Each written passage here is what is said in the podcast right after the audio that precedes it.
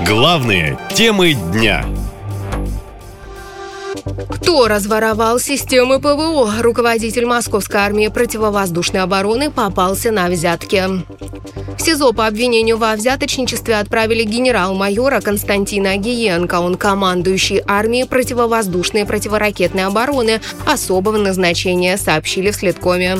Эта армия отвечает за защиту московского региона. Предположительно, Агиенко поручил командующему 4-й дивизии ПВО генерал-майору Дмитрию Беляцкому получить взятки за выделение земель оборонного назначения гражданской организации. Генерал-майор Агиенко свою причастность к коррупции категорически отрицал. Дмитрий Беляцкий признал свою вину и ходатайствовал о заключении с ним досудебного соглашения о сотрудничестве. Сейчас мы Минобороны проводим инвентаризацию земель, закрепленных за первой армией ПВО. Часть из них могла быть выведена из военного оборота за взятки, то есть там незаконные постройки. Виновному гражданину грозит 15 лет лишения свободы. Соцсети сразу же взорвались негодованием.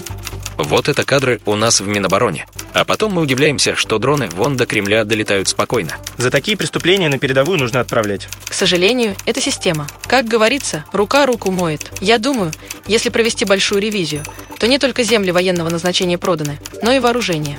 Эти только карманы набивать научились. Да, нет у нас ничего. Какое ПВО? Возле резиденции Путина все собрано. Ну и у олигархов во дворах. Как без этого?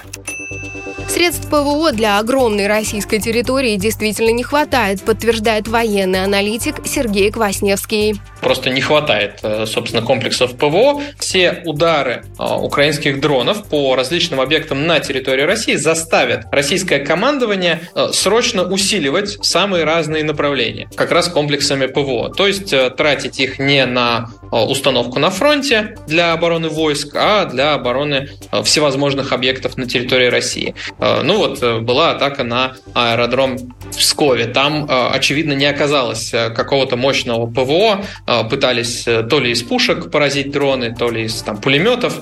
Никто к полномасштабной войне не готовился, и сейчас, естественно, быстро наладить производство такой сложной техники просто невозможно. Ну вот пытаются заткнуть дыры, чем есть.